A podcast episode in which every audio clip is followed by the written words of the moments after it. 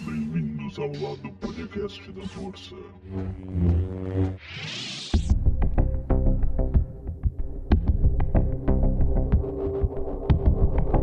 Olá, você que está nos ouvindo. Está começando agora o Dissecando, o quadro de casos criminais do Clube do Podcast. Eu sou a Lia. Eu sou a Vanessa.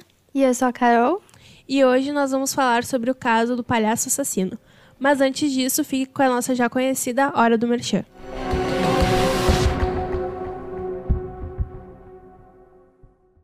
O assunto a seguir apresenta temas sensíveis. Caso isso lhe cause gatilho, aconselhamos você não escutar. Dez dias depois que a família de Robert Piste denunciou seu desaparecimento, a polícia chega à casa de John Gacy e descobre uma cena terrível.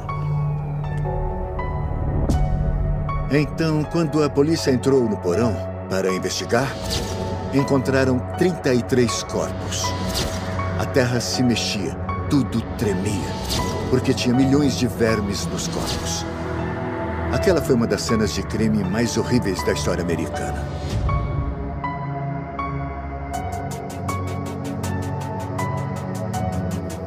John Wayne conhecido como o Palhaço Assassino, matou 33 jovens de 1972 até 1978.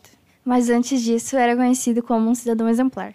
É, antes dele começar os crimes dele, ele era o homem exemplar. Até porque ele foi considerado o homem do ano, né? Na cidade dele, que é de Chicago. Ele ganhou premiação. É. Ele, com os políticos, uh, nomearam ele como o homem do ano, porque ele fazia arrecadações, fazia eventos beneficentes com o palhaço. E ele era considerado o cara exemplar, o homem de família, tinha filhos, uma esposa, tinha tudo, na verdade, né? É, o John Wayne Gacy, uh, ele era um empresário de sucesso, era católico praticante, entre aspas, e possuía uma posição de liderança também em comissões religiosas.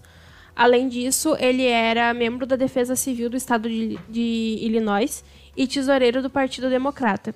E foi, como a Vanessa disse, considerado homem do ano. Uh, por conta de ser muito famoso na cidade, né? A empreiteira dele era muito famosa e dava emprego para vários jovens. E ele se vestia de, de palhaço para visitar hospitais de crianças doentes também. Então isso fez com que ele ganhasse um grande reconhecimento na cidade de Chicago. Tadinha das crianças. Gacy conheceu uma mulher no, no lugar em que trabalhava. Ela vinha de uma família rica e depois de algum tempo eles se casaram. Em 1966, ele teve o primeiro filho, chamado Michael. E no dia do nascimento do filho, ele saiu para beber em um bar com um colega de trabalho e os dois acabaram tendo relações sexuais. A gente vai falar detalhes disso. Pode ser? É porque o caso dele é resumido em relação sexual, né? Pois é. Ele praticamente se descobriu naquele dia, né? Tipo, é, tipo isso. Eu não sei vocês, mas eu vejo um padrão, tipo, na questão dele exatamente disso. Tipo, ele viu nele uma feminilidade, digamos assim, né? Que ele não gostou muito por causa da criação dele com o pai. E daí eu acho que o padrão dele era os garotos que ele via dessa forma, ele matava. Também. Porque se tu parar pra pensar, todos os Era- garotos tinham cabelo comprido. Era tipo um jeito dele. Como é que eu vou dizer? Um jeito revoltado, né? De tipo, ah, eu não acredito que eu goste de É. homem com essas características ainda, né? Com aquela, aquela frase que não se usa mais, né? Que é gay enrustido e tal. Tipo, ele era esse cara que É. não gostava de si, daí ele matava o pessoal, que era igual a ele. E logo após o acontecimento, agiu como se nada tivesse acontecido e foi no hospital conhecer o seu filho. Eles não tinham se mudado pra. Como é que é o nome? Springfield? Ele morou em Springfield. É. No mesmo ano, ele e a esposa se mudaram para Iowa, onde Gacy foi contratado como gerente de um dos restaurantes KFC do sogro. Se deu bem no trabalho e acabou se tornando o membro mais importante da Câmara de Comércio da cidade. Com o tempo, adquiriu a posição de conselheiro, tendo a função de recrutar novos membros. Um de seus métodos para recrutação era patrocinar festas e orgias sexuais em, uns- em motéis famosos. Assim conseguia manipular possíveis recrutados. Sua esposa apoiava e algumas vezes participava de trocas de casais. Isso é, é doido, né? Porque ele usou essa técnica dele para pros guris que ele matou. Porque ele chamava justamente com a mentira de um emprego, né? É, sim, e todos que na, no documentário apareceu, eles falaram que iam fazer uma entrevista de emprego e Todos. não voltaram. E isso também porque, tipo, a construtora dele, a empreiteira dele, era a mais famosa da cidade. Se não me engano, era uma das. Era a única também na cidade. Então, tipo, a quantidade de jovens que trabalhavam lá era muito grande. Então, imagina os guris pensando, tipo, nossa, eu consegui meu, meu trabalho, ele quer me entrevistar e tal. Bah. Sim, mas tipo, nessa época que ele começou a fazer esses recrutamentos, ele ainda não matava. É. Ele só estuprava, né? Ele, te- Ele- chegou é. a ser preso, né? No- Sim, depois. Por, por sodo- sodomia. Que eu fiquei sabendo há pouco tempo. Eu me toquei há pouco tempo que sodomia é sexo anal, né? Verdade. E ele foi preso por Porra. isso. Então, tipo, significa que isso era crime. Tipo, parando pra pensar, então É. praticar sexo com outros homens era crime. Foi por isso que ele foi preso. Nem por estupro ele foi preso. Ele foi preso por praticar sexo com outros homens. É, e antes dele começar a cometer os crimes, tipo, a vida dele era perfeita, né? Tipo, Sim. ele era o homem do ano, ele tinha os filhos. E até nesse momento que o pai dele começa a reconhecer, tipo, ah, meu filho é um homem de família. Ele é Sim, um né? exemplo. que o pai dele tinha aquela relação esquisita com ele, ruim com ele, por não gostar que ele gostasse de jardinagem e coisas que ele achava que era femininas demais. Aí ali ele viu, tipo, ah, meu filho tá virando homem. Daí, nossa, tá tudo certo, acabou meus problemas resolvidos. Ele era esse homem exemplar, mas, tipo, no fundo, ele só tava pensando em meninos adolescentes. É, ele diz, né, ele até falou em entrevistas que ele nunca deixou de ter interesse e que ele ficava observando os garotos que trabalhavam na, empre na empreiteira e tudo mais. Que é bem errado, né? Porque eles eram menores de idade. Sim, todo. Nem, acho que. Não, até. Não. As vítimas deles foram de 14 a 27 anos. Sim, cara, isso é muito nojento. E, tipo, ele era um pedófilo, mas também não era só jovens menores de idade que ele tinha atração, né?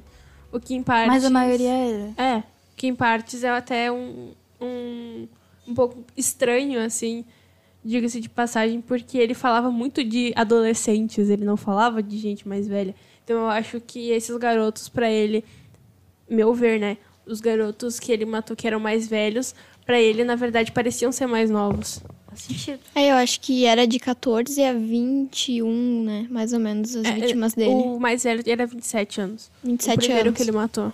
Depois de um tempo, ele recebeu voto suficiente para se tornar vice-presidente da Câmara, mesmo sendo de conhecimento dos membros o seu método de recrutamento. Em 1969, ele concorria para a presidência da Câmara e teve uma filha chamada Christine. Aí um dia, em 1967, estava sozinho em casa e convidou um filho de um senador do estado, de 15 anos, para assistir filmes no porão de sua casa. Embebedou-o para, assim, conseguir receber um sexo oral do menino. E depois disso, ele pagou 50 dólares pelo silêncio dele e ameaçou dizendo que tinha conexões com a máfia em Chicago. Ah, o menino ficou traumatizado e não contou pra ninguém por achar que ninguém ia acreditar. Mas em 1968, um ano depois, ele contou pra sua família o que tinha acontecido e eles prestaram queixa. Aí ele foi preso. Mesmo assim, ele negou e ele até propôs fazer o teste do polígrafo, mas a única resposta que foi confirmada foi o próprio nome dele. Durante as investigações, outros meninos adolescentes alegaram que também tinham sido vítimas dele de Abuso? isso, de abuso. Ele acabou assumindo a culpa, mas dizendo que foi consentido. E o juiz não acreditou nisso e condenou ele para a sentença máxima, que era de 10 anos. Em dezembro do mesmo ano, a sentença deu início. E ele disse às irmãs que cometeu um crime e iria cumprir pena para isso e não mostrou se importar com o sentimento de tristeza da família. Isso é outra coisa que a gente vê bastante em casos de serial killer, né? Eles são presos e eles não chegam a cumprir toda a pena. Porque foi o que aconteceu com o caso dele. Ele foi pra cadeia e ele, por bom comportamento, ficou de 10 anos, ele ficou só 18 meses. E isso parece que é uma chave ah, pra todo serial killer que a gente conhece. Porque a grande maioria foi preso, ficou pouquíssimo tempo, depois eles saem e eles fazem pior. Sim, cara. Porque é meio que uma tática, né? É óbvio que ele vai ser um bom presidiário dentro da prisão, porque ele, na vida real, ele é um bom cidadão, né? Mas Sim. o crime que ele comete, né? Sim, ele chegou até a ser cozinheiro-chefe lá do presídio. Sim, ele era, tipo, na sociedade, ele era o homem, né? Ele deu uma entrevista na época que ele era cozinheiro-chefe, né? Tem, se tu procurar no, no YouTube, tu acha a entrevista que ele fala, ah, eu sou cozinheiro-chefe daqui, não sei o quê. Só que, se eu não me engano, esse ahn, crime foi cometido no estado de Illinois, né?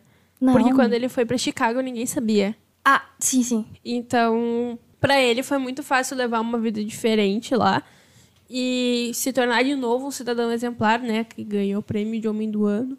E isso se tornou, acho que, uma revolta pra ele, sabe? Tipo, me pegaram dessa vez, então eu vou fazer melhor nas próximas. Eu não vou deixar me pegarem. É, ele não próximas. ia desistir de fazer, né? Porque ele podia ter enterrado em qualquer lugar. Mas ele enterrou na casa dele porque daí não levantava suspeita. Sim. Tipo, ah, tá fedendo. Ah, é porque tá com vazamento no, no assoalho, vazamento de água no assoalho.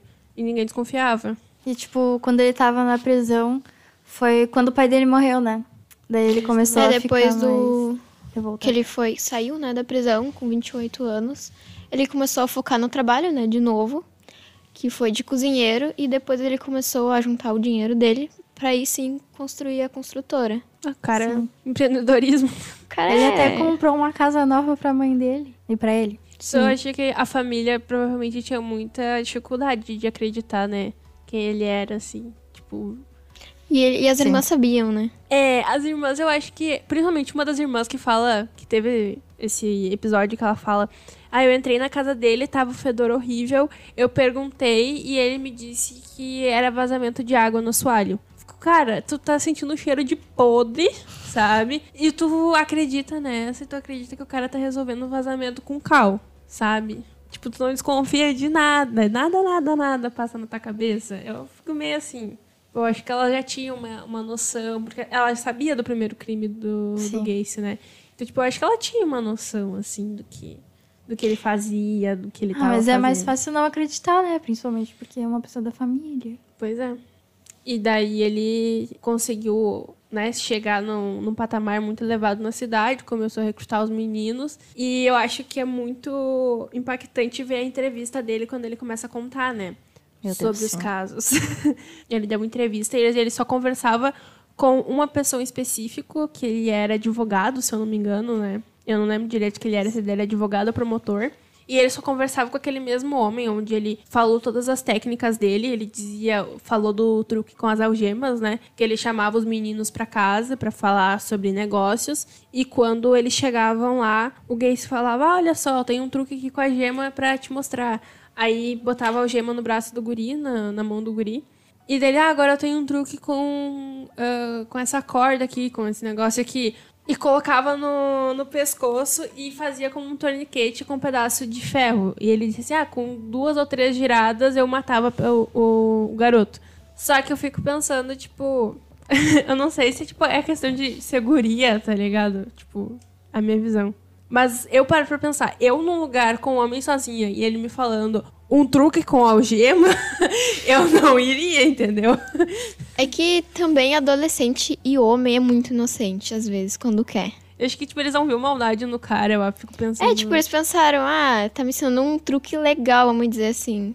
O pessoal, acho que anos 70 ali, 60, não via maldade nas pessoas. Eu fico meio chocado. Tipo, eles não viam maldade nenhuma no cara fazendo um negócio desse, sabe? Em chamar um monte de adolescente pra casa dele, sabe? Sim. Tipo, é um monte de adolescente. Eu acho que ainda era muito normalizada essa questão do adolescente com pessoa mais velha.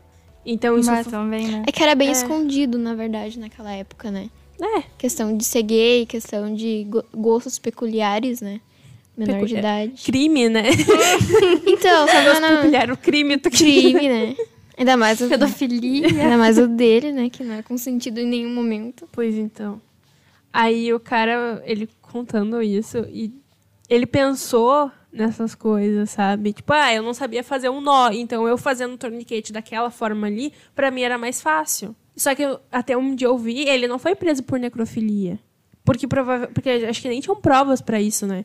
Mas ele, se ele enforcava antes, provavelmente ele praticou necrofilia com, com algum do- dos corpos. Na verdade, ele praticou. É, ele também chegou a trabalhar no necrotério, onde ele chegou a praticar necrofilia, né? Num corpo de um adolescente. Então, eu acho que, no caso, eles nem, assim, contaram mais isso, né? É, Porque... Porque, bom, ele falou, ele, ele fazia o truque com algema, né? Aí, normalmente, ele bebedava os garotos. Aí tinha a questão também do torniquete. E quando ele não enforcava eles antes, ele colocava a cueca dele na boca dos meninos para que eles ficassem sufocados com aquilo. e não pudessem gritar. Então, esse era o modus operandi do John Wayne Gacy. É, daí tem o primeiro caso, que é em 72, com o primeiro garoto, né? Sim. Chama, dá uma carona pra ele, chega em casa e ele esfaqueia ele pelo peito. É, ele até conta a história, né? Que ele fala que, é, que não foi proposital o primeiro. É, ele meio que tentou se defender, É. sim, mas não sei, né? É, ele conta que ele acordou e que o garoto estava com uma faca do lado da, da cama dele. E que ele se assustou, ele levantou e ele começou a esfaquear o garoto com a faca que ele tinha na mão. Só que quando ele saiu do quarto, ele percebeu que o garoto, na verdade, tinha feito um café da manhã pra eles, depois que eles tinham tido relações, né? É, exatamente. E ele disse que se sentiu culpado, mas ao mesmo tempo, enquanto ele esfaqueava o garoto, ele teve um orgasmo. Então. Sim, quando, quando eu li sobre isso, eu fiquei, nossa, tipo, nossa, né? É meio. Tu não consegue acreditar, né? Foi o estopim pra ele, né? Porque ele viu que ele sentia prazer naquilo. Foi o que fez ele continuar. É, tipo, eu, eu- eu sinto prazer nisso, então.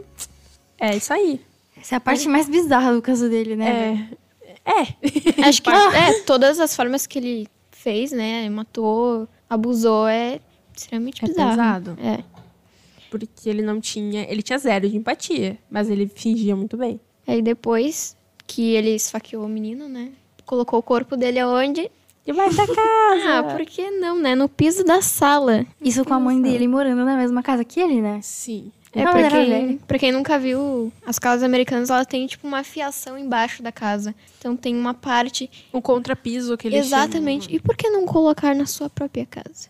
Muito mais fácil de esconder. Claro. Ele tinha 27 corpos debaixo da casa. Ele tinha mais dois ou três enterrados no quintal. E quando ele ficou sem espaço, ele jogou mais dois ou três no riacho, né? É. Perto de casa. E, e o- antes da polícia revistar a casa dele, isso foi uma das coisas que eles falavam bastante no documentário. O Gacy ele dava muitas festas temáticas na casa dele que reuniam mais de 50, às vezes mais de 100 pessoas, mais de 200 pessoas, ia muita gente. E a casa, apesar de não ser grande, tinha um pátio muito grande. Então, seis meses antes deles abrirem a casa, né, que eles começaram a investigar, que a polícia finalmente começou a escutar as mães, né, É, começaram a famílias. relatar, "Ah, meu filho tá sumindo, tá sumindo. E começaram a vigiar ele, né? Na frente de Sim. casa, onde ele saía, o que, que ele tava fazendo o tempo inteiro, né? Porque, pa- parando pra pensar e, e- e escutando as famílias também, muitas mães tinham ido na delegacia falando que o filho estava desaparecido. E a polícia demorou anos pra dar ouvido pra elas. Então, quando eles finalmente foram ver, foi seis meses depois de um jantar temático, de temática italiana, onde o Gacy estava como cozinheiro. E as pessoas entravam e saíam da casa dele, ninguém desconfiava de nada, elas estavam literalmente pisando em corpos. E como é que não sentiu o cheiro, né? Isso que me. É, ele, ele falava O aquela cheiro. desculpa da infiltração e o pessoal, ah, beleza. Sentindo o cheiro de podre e acreditando Podre, que né? Nossa. Agora alguém sem tomar banho, né? Que aroma agradável. é. Pelo amor de Deus. que horror. E, e teve um. Num dos documentários que eu vi, eles falaram que a churrasqueira em que ele fez a comida estava em cima de um dos corpos que estavam enterrados no quintal. Meu Deus do céu. Pra que fazer churrasco? a vegana, pra que fazer churrasco? Não, mas é, tipo, eu, eu até tem um dos caras do documentário que ele fala assim: as pessoas entravam e saíam do banheiro e não sabiam que elas estavam em cima de corpos. Imagina depois que souberam, né? Nossa. O pessoal que convivia na casa, que tava lá o tempo inteiro. Pra mim, o, o mais bizarro de tudo, eu tenho medo de palhaço, né? e o cara, ele tinha objeto de palhaço e quadro de palhaço espalhado pela casa inteira. Era decoração, era pintura, era eu já tudo não de palhaço. aí. É, Aí já era meu limite. A porta já deu, opa, tchau. é, tipo, ah, tá, tu pode gostar de palhaço. Óbvio, até porque ele era um palhaço em horas vagas, né? Mas Pra mim, a- ele é um motivo pra eu não confiar em palhaço. Então, eu não gosto Mas de quando palhaço. a polícia entrou lá e viu, a primeira coisa que eles ressaltaram é: tudo tem palhaço. Tudo tem palhaço. Até eu acho que foi por isso que ele- o Pogo, né, que o nome dele era Pogo. Pra quem viu Coringa de 2019, ah, o nome da companhia de comédia dele é Pogo e sim, é inspirado no, no palhaço, do palhaço assassino. Ele assumiu o Pogo como uma segunda identidade, né? No tribunal ele tenta falar que ele tinha TDI, e isso foi confirmado que não, que ele não tem transtorno de identidade. Então ele fez de psicopata doente mesmo, não tinha outra explicação. Mas ele quis ressaltar isso. E eu acho que ele estava tão convicto disso que era por isso que ele tinha tanta coisa de palhaço em casa, né? Que ele queria, tipo, mostrar que o, o Pogo também era dono da casa. Pois é, faz muito sentido. Eu acredito que ele, que ele criou, sim, essa identidade. Se eu não me engano, ele chega até a ser enquadrado como um dos psicopatas psicóticos. Mas eu acho que o Gacy é tipo Cruella, tá ligado? Eu tô vendo Cruella. Ele tinha noção do que ele tava fazendo o tempo é, inteiro. Ele tinha noção, ele tinha bem noção. Mas, tipo assim, a, a cena da, da Cruella acho que combina completamente. Tipo, a Estela e a Cruella são a mesma pessoa. O Pogo e o Gacy eram a mesma pessoa. Só que o Gacy era ah, o que fazia participação especial e o Pogo era ele de verdade, tá ligado? É tipo a Cruella e a Estela pra mim. É praticamente a mesma É, coisa. só que, enfim, o Pogo, coitado, ele ficou meio assim de lado, né? Porque quem chama atenção no caso em si é ele mesmo. Então, é ele mesmo. Quem quer saber do palhaço, né? Mas ele só levou o nome ah, pelos jantares e coisas beneficentes que ele É ia. que ele ficou famoso por causa disso. É, né? ele ficou bem famoso por ser palhaço, assim. Ele até foi ah, a primeira dama, tem foto com ele, né, da época. Muita gente famosa, ele tem foto com até ah, diplomatas de outros países. Tipo, ele, o cara era importante na cidade dele, sabe? E pra quem não, não sabe, Chicago é uma cidade de policiais. Então, né? Chicago tem muitos policiais. A grande maioria de Chicago ou é moradores que são policiais ativos ou são policiais aposentados. Então, na época também já era uma população bem grande de policiais e a grande maioria era amigo do, do Gacy, né? E daí a gente entra no outro negócio que ele se fingia de policial também. É, Nossa, é verdade. E ele tinha amizade com eles, então, ah, por que, que eu vou desconfiar de um cara que foi nomeado Homem do Ano, fazia eventos beneficentes? Sim. Por que, que eu vou desconfiar dele? O negócio de, de se fazer de policial é uma marca registrada de serial killer. Nunca vi gostar tanto de ser policial. tipo, os caras querem a todo custo ser policial e ficam se fazendo. Ele até conseguiu muitos do- das vítimas dele também foram dessa forma, né? Que ele fingia que ele era policial, ele ameaçava com a arma dele e fazia os garotos entrar no carro. E sumiam, nunca mais se viu os garotos. Outra coisa bem clássica de serial killer que ele também fez foi jogar no lago, lago né? Muito clássico. Esse é claríssimo, né? É o Chega a ser brega. Chega a ser que O horror. clássico do clássico. Mas eh, os corpos do riacho foi tipo, ai, não tem mais espaço, então tá, vou largar lá, tá ligado? tipo, meu contrapiso tá cheio, vou, vou largar lá. E ele tinha até. Não, ele chega. é, Um do- dos corpos que estavam no jardim, se eu não me engano, ele tava concretado. É, construtora. É, eu acho que, se eu não me cara. engano, ele tava concretado. E daí a gente também, agora falando ah, mais das vítimas, ah, tem os oito não identificados, né? Que agora são seis. Pois é. É, pra quem não assistiu o documentário, mostra bem, né? Porque eles reabrem o caso pra essas pessoas que não, que não foram identificadas, né? Que foram oito. E não foram identificadas pelo seguinte, pra quem não sabe, antigamente não tinha exame de DNA. Então, o jeito que tu identificava o corpo era pelos dentes, pela arcária dentária. E uma dessas vítimas aparece no documentário dizendo que eles não conseguiram na época identificar, porque o dentista tinha queimado já os exames então eles Sim. não tinham provas, né? Porque a única prova que tu tinha é levando os exames da vítima de dentes, né? Pro dentista avaliar, senão ele não ia reconhecer o corpo. Pois é. Por isso ficou os oito em. E esses oito foram pegos já com só osso, né? Não, Só osso. não tinha nada que pudesse identificar eles. Então era muito complicado para uma época que não tinha DNA. E eles foram abrir o caso, pelos meus cálculos, isso foi em 2012, 2013. Em Chicago tem um departamento só para casos arquivados, onde eles cuidam disso. E é muito interessante o, o documentário. Até um dos garotos ah, que foi descoberto no documentário, eu já imaginava desde o início que ele não era vítima do Gacy, por dois motivos. Ele não tinha cabelo comprido, ele era negro. E o Gacy só matava garotos brancos de cabelo comprido, então não era vítima dele. Mas eles acharam esse menino que passou anos desaparecido e por conta da reabertura do caso do Gacy, eles conseguiram achar o culpado, que infelizmente já estava morto, então ele não ia poder pagar pelo crime. Mas eles conseguiram achar ele e dois que foram mortos pelo Gacy. Então ainda existe ah, seis não identificados. até onde a gente tem conhecimento, né? O túmulo dele está em Chicago, é aberto o, o cemitério para visitação. E na lápide, como eles não sabiam o nome das pessoas, o governo fez um, um funeral para eles, que é muito lindo o funeral. É, eu achei lindíssimo o Ficou funeral muito deles. lindo. Eu tô Ah, ligada. E foi o do caixão, as flores foram tudo doado. sim. Porque não tinha, né? E eu lembro do, de um dos policiais que falou no documentário que ele disse que ficou muito emocionado porque não tinha ninguém lá. Não tinha ninguém que ia lembrar deles. É. Mas eles. Eles botaram até na lápide, Uhum. né? Nós lembramos. O nome das lápides é Nós Lembramos. E os dois que foram identificados, eles tiveram a lápide mudada. A família conseguiu fazer um enterro decente de novo É pra que eles, um né? que é. Que passa no documentário é a irmã, né? Sim. Porque quando eles reabrem o caso dela, agora que tem o exame de DNA, ela consegue fazer. Então a primeira coisa que ela fez foi atrás pra saber. Sim, e no outro, quem ah, foi atrás foi o sobrinho do, Uhum. do, do guri.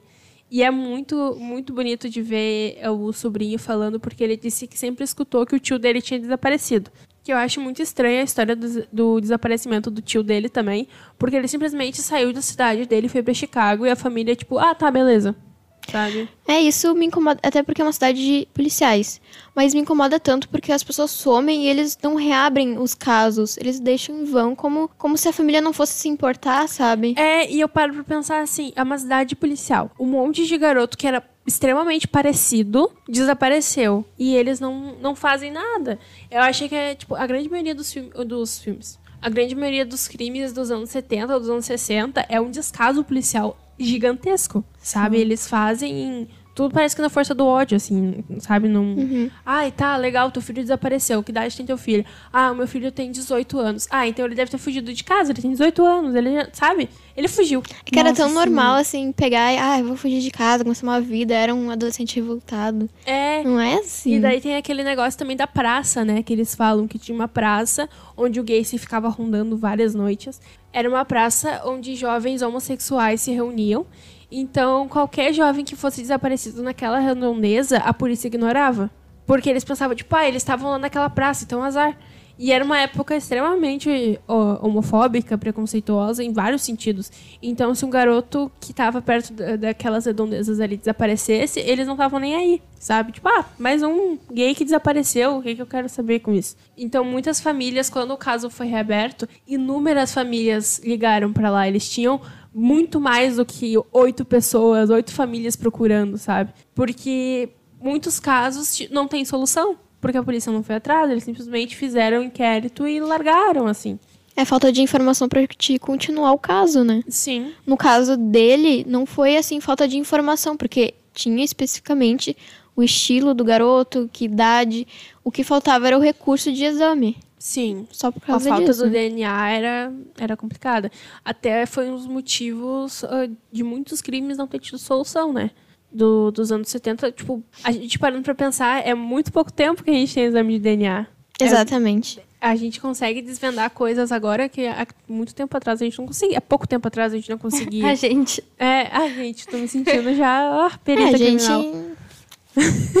Eu penso assim, quando a gente fala do, do Gacy, ele tá entre um dos serial killers mais conhecidos. Se não o mais conhecido também, né? Todo mundo já ouviu Palhaço Assassino, né? Então, quando a gente fala do Gacy, a gente tem que conectar o tempo em que ele ah, a- estava nativa com o tempo dos outros serial killers que a gente conhece.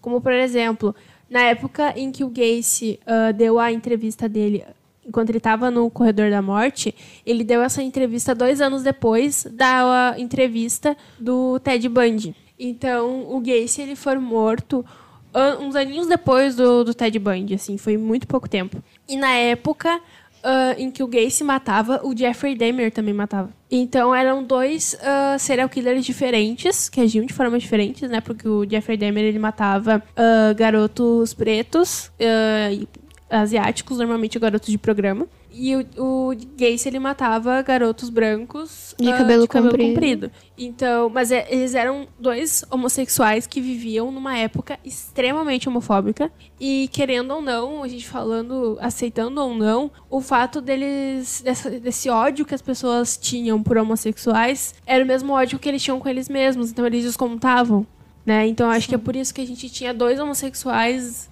serial killers ativos naquela época. E, e parando pra pensar assim, é muito doido, porque parece que todos esses serial killers eles viveram em tempos diferentes. Na verdade, não, né? Foi tudo meio grudado, assim, tipo, os casos se conectam às vezes. É, conectam não de que eles matavam, às vezes, as pessoas, mas eles matavam.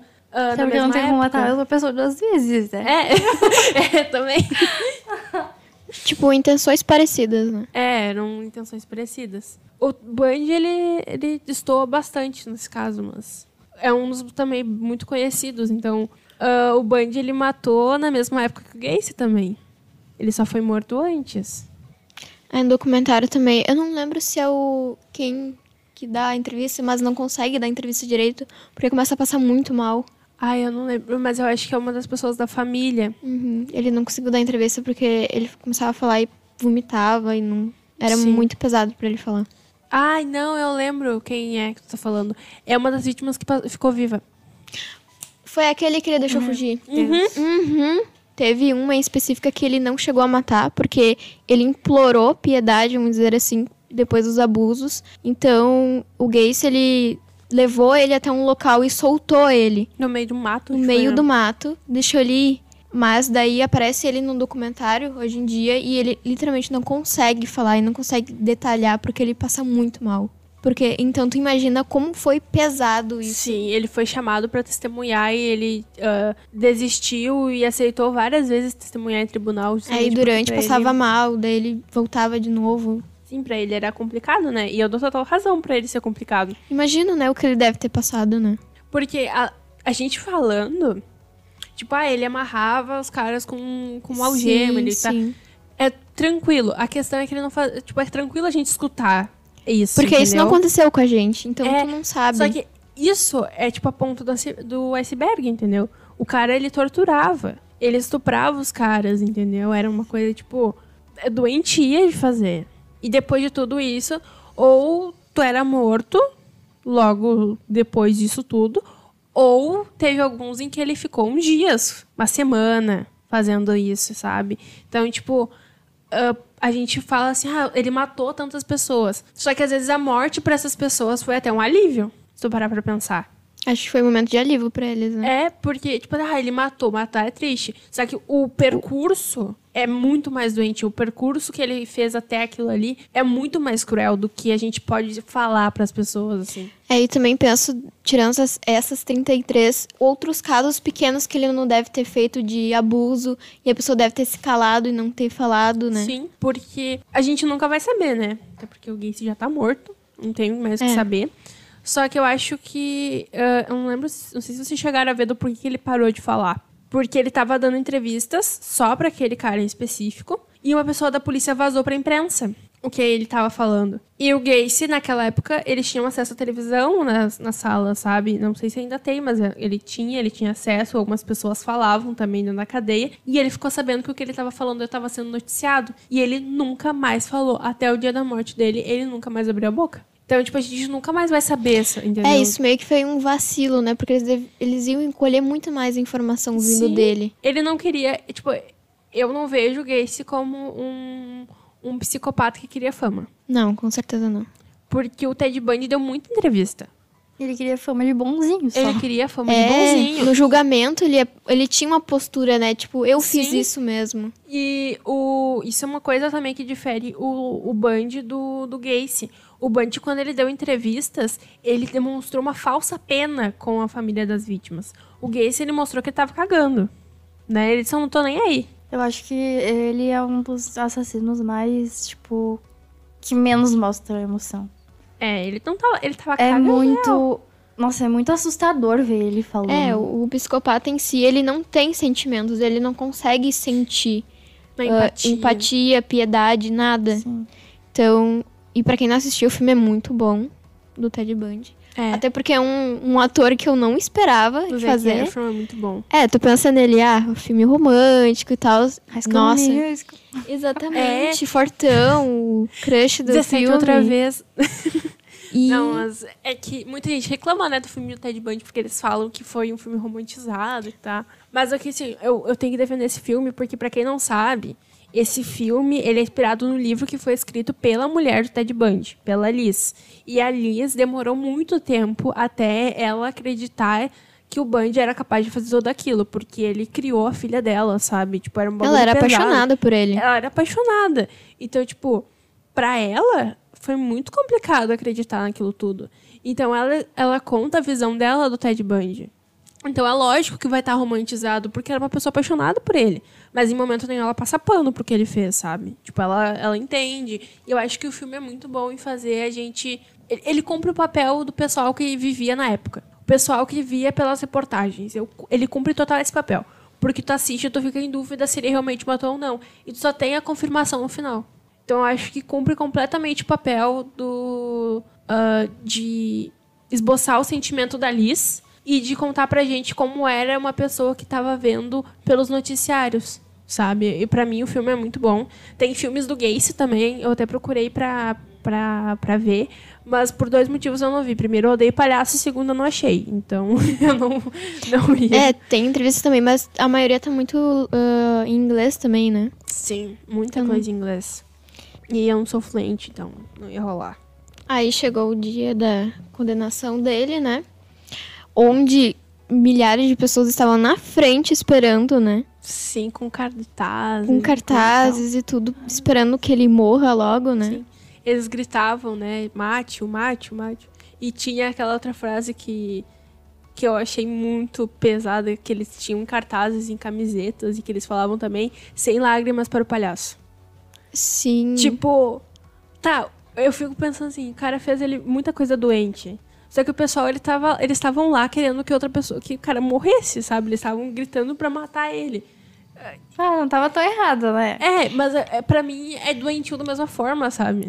É, o que eles botam o ponto alto, assim, é falar assim, tá, ele vai morrer. Mas nunca vai trazer os 33 rapazes que morreram. Exatamente. Não vai confortar a morte dele, a família. Então, pra mim, é uma coisa assim, tá, ele morreu, beleza. É.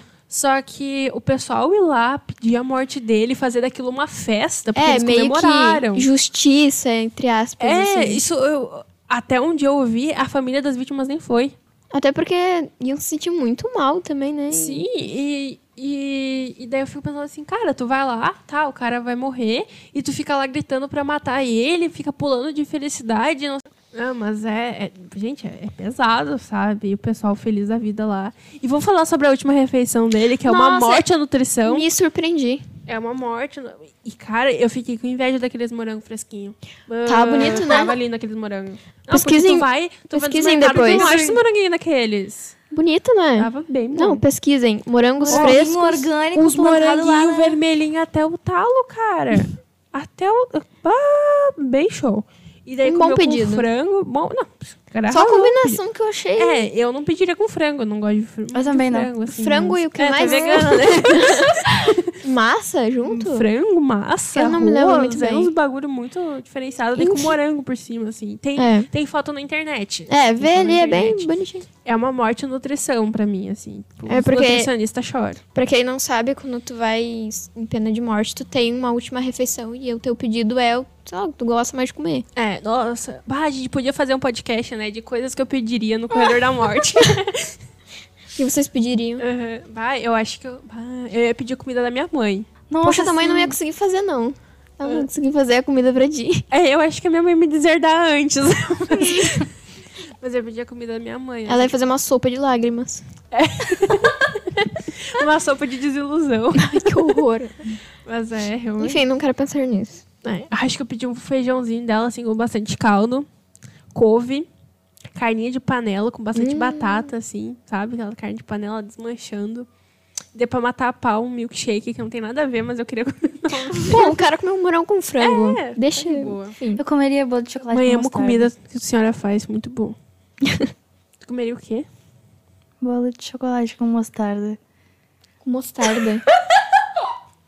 É muito bom. E a gente reclamando do Gacy que pediu frango com moranguinho. Enfim, a Carol é esquisita. É muito bom, eu juro, juro, juro, juro, juro. Ah, Muito morango. Ih, Muito moranguinho bom. com frango agora parece bom, né? ah, bolo com mostarda. É, é, É muito bom, é muito bom. Faz aí, gente. e Manda nos comentários é bom. É. Ah, inclusive, a gente vai postar um TikTok. E talvez também vá pro nosso Instagram. Ah, um vídeo com fotos da, da casa do, do John Wayne Gacy. Então, quem quiser ver, fique ligado nas nossas, nas nossas redes sociais. E curte, compartilha nossas coisas, por favor. Isso ajuda bastante a gente pra crescer e, e se tornar um podcast cada vez melhor pra vocês, né? Porque quanto mais dinheiro entra, mais produção a gente faz.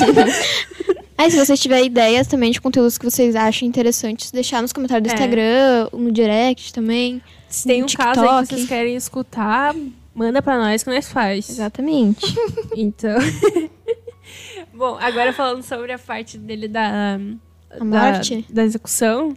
que demorou muito pra ele morrer, gente. Demorou 18 minutos pro cara morrer, cara. Ah, eu fico- fiquei com pena, na real, porque eles botam. Ah, Ah, pena, que pena em aspas, né? É. Mas é que, tipo, o cara ficou bufando lá enquanto o maluco tinha que trocar o, o, o cano. Ah, se eu fosse os caras, eu faria de propósito. Mas tu não acha. tu não acha que, tipo, o método de execução é muito bizarro? É tipo uma sala de vidro, o cara lá no meio, e daí tem uma plateia de testemunha enquanto o cara tá sendo injetado coisa na veia dele pra ele morrer. Tá, bizarro é, mas. Parece um Mas nada. episódio de Black Mirror. Mirror, sei lá como é que fala, não sei em Eu não inglês. vi, mas.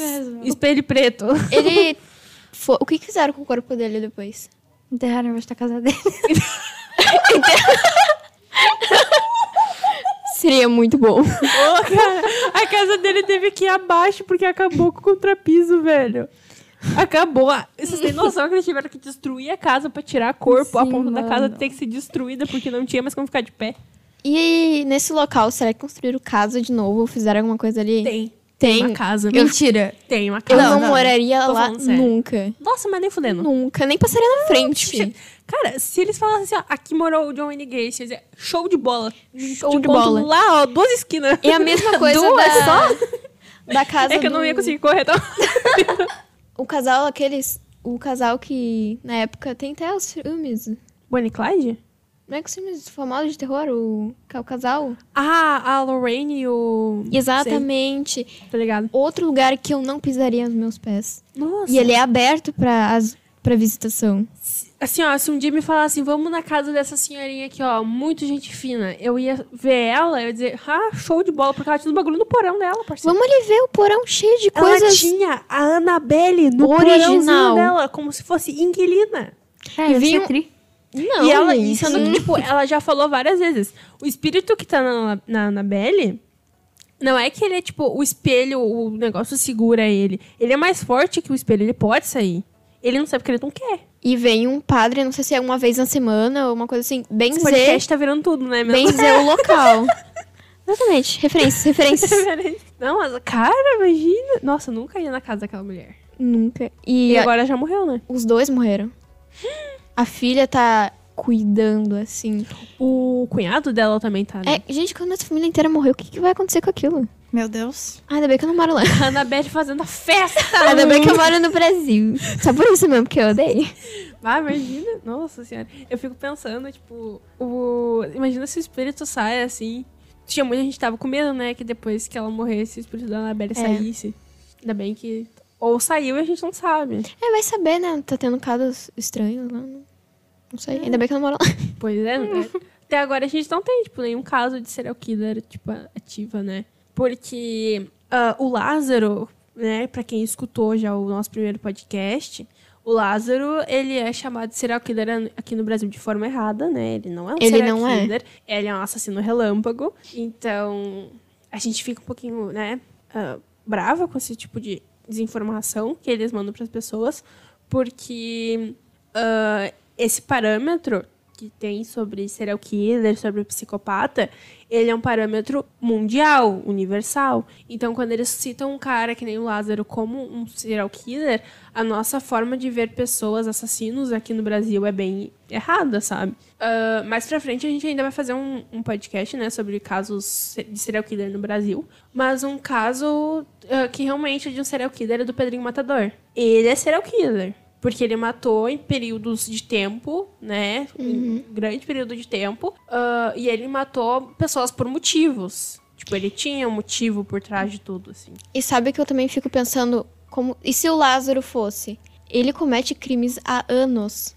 E ele foi preso, fugiu, foi preso, fugiu. Então, tipo, eu acho que, assim, não aqui no Brasil, mas no mundo inteiro, que eu acho que tem vários casos só que eles fecham os casos, só prendem eles e não reabrem. Sim. Então tu não tem informação para divulgar. Ou às vezes tem, mas hoje em dia tudo é comprado por dinheiro. Então, vai saber se algum famoso não cometeu. E eles. Assim... Pois é, aí entra um negócio que a gente falou do caso do, do John Wayne Gacy. Como foi, tipo, ele, se ele ficou sete anos, foi, né? Sete anos matando, foi porque a polícia foi completamente uh, um lixo nesse assunto, assim. E é uma coisa que eu vejo muita gente que, que baba ovo, né, da polícia americana. Ah, Estados Unidos. Ai, FBI. Ai, ah. o FBI, não sei o que lá, não sei o que lá. Sim, a, a identificação do FBI pra serial killer é uma merda. Tá completamente errada e é uma coisa que Uh, muitos policiais falam, os livros que falam sobre serial killer, eles, eles, falam sobre isso, que a definição de serial killer do FBI está errada. A gente até fala isso no nosso primeiro podcast. Uh, e outra coisa, a polícia dos Estados Unidos, ela só tá boa hoje porque eles tomaram muito. Sabe? Eles apanharam muito. É, e ainda acontece casos desnecessários, né? Sim. Como o caso do. Como é que é o nome dele? Ah, Foi asfixiado. Do George Floyd um caso da polícia super desnecessário. Sim, que é um abuso de poder, sim, sem, sim. sem discussão nenhuma. E até a uh, questão de desaparecimento, né? Como a polícia dos Estados Unidos só aprendeu apanhando. Porque uh, ali por uh, 60, 70, era um, era um descaso com o caso de desaparecimento. E eles começaram a mudar isso Uh, agora, depois do Amber Alert. Depois disso, eles mudaram bastante, que foi o caso da menininha que foi raptada. Eles poderiam ter encontrado ela muito antes se eles tivessem divulgado. E eles não divulgaram, eles esperaram pro último momento das coisas, sabe? E agora, quando uma pessoa desaparece, eles levam mais a sério e todo mundo fica sabendo que a pessoa desapareceu, quem é a pessoa, as informações dela, para que eles possam achar a pessoa o mais rápido possível. Então, tipo, a gente fala hoje que a polícia é muito boa, só que se a gente pegar casos de há um tempo atrás, tipo, caso da Dália Negra, que eu quero que a gente pretende acho que falar em algum momento aqui, é um descaso total. É tu ver que a, o dinheiro valia muito mais do que resolver o caso. É que tem casos, mas assim, eles são ou são fechados ou estão abertos por questão de dinheiro. Questões raciais, porque o menino branco rico sumiu, a polícia vai atrás. Sim. Um menino negro sumiu. Ah, morreu na favela, sei lá. Sumiu. meteu. Então, tipo, é uma questão muito, muito, muito irritante. Sim, e, e daí a gente entra em vários casos que, que podem ser discutidos, incluindo o caso em questão, né, do John Wayne Gacy, que foi um... A polícia, a família ia lá, denunciava o desaparecimento, porque essas 33 crianças foi, foi anunciado para a polícia o desaparecimento. E eles ignoraram. Eu sabe? acho que foi continuar o caso, foi reaberto porque teve uma repercussão muito grande Sim. das famílias, porque elas foram procurar. Sim, e isso foi depois de muito, muita insistência, muita insistência. Foram oito anos de insistência. Imagina a dor da família, né? Meu filho sumiu e eu não faço ideia onde tá. Sim, é, ah, é terrível. E depois que descobre, nisso. ah, meu filho sumiu o tempo inteiro tava num porão. Porão não, um, assoalho embaixo da casa de um cara que eu achava que ia dar um emprego pro meu filho, né? Sim.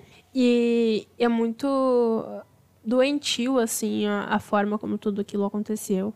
De pensar que o cara ele enterrava aquelas pessoas ali.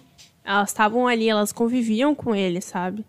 uh, tipo, para quem é espírita e acredita nisso também, uh, para pra pensar, ele vivia com 33 espíritos com ele. Ele dormia, acordava super bem. Pois então. Novo dia, vamos ver qual vai ser o próximo. É, é, é doentio é pensar que a pessoa ah, fazia isso e que ninguém percebia que tava tudo certo, que ninguém desconfiava de nada. E, bom, Bom, momento militância que nós tivemos. então, esperamos que vocês tenham gostado. Deixe os comentários também no nosso Instagram. Dá um direct também se você quer um assunto assim específico também de algum caso. Siga a gente no TikTok, porque vai vir bastante conteúdo legal aqui pra frente, os próximos meses. Então é isso. é isso, gente. Muito obrigado por ouvir. Compartilhe com os amigos, isso é muito importante. E Não matem. não matem, é verdade. horror. não. Também não não- cometam crimes, a gente não quer falar de vocês aqui, tá bom? então, por favor. É isso. Muito obrigada. Tchau. Tchau. Tchau. Em 10 de maio de 1994, cerca de mil pessoas se reuniram nas primeiras horas da manhã, quando o homem, agora conhecido como o palhaço assassino, foi executado por uma injeção letal.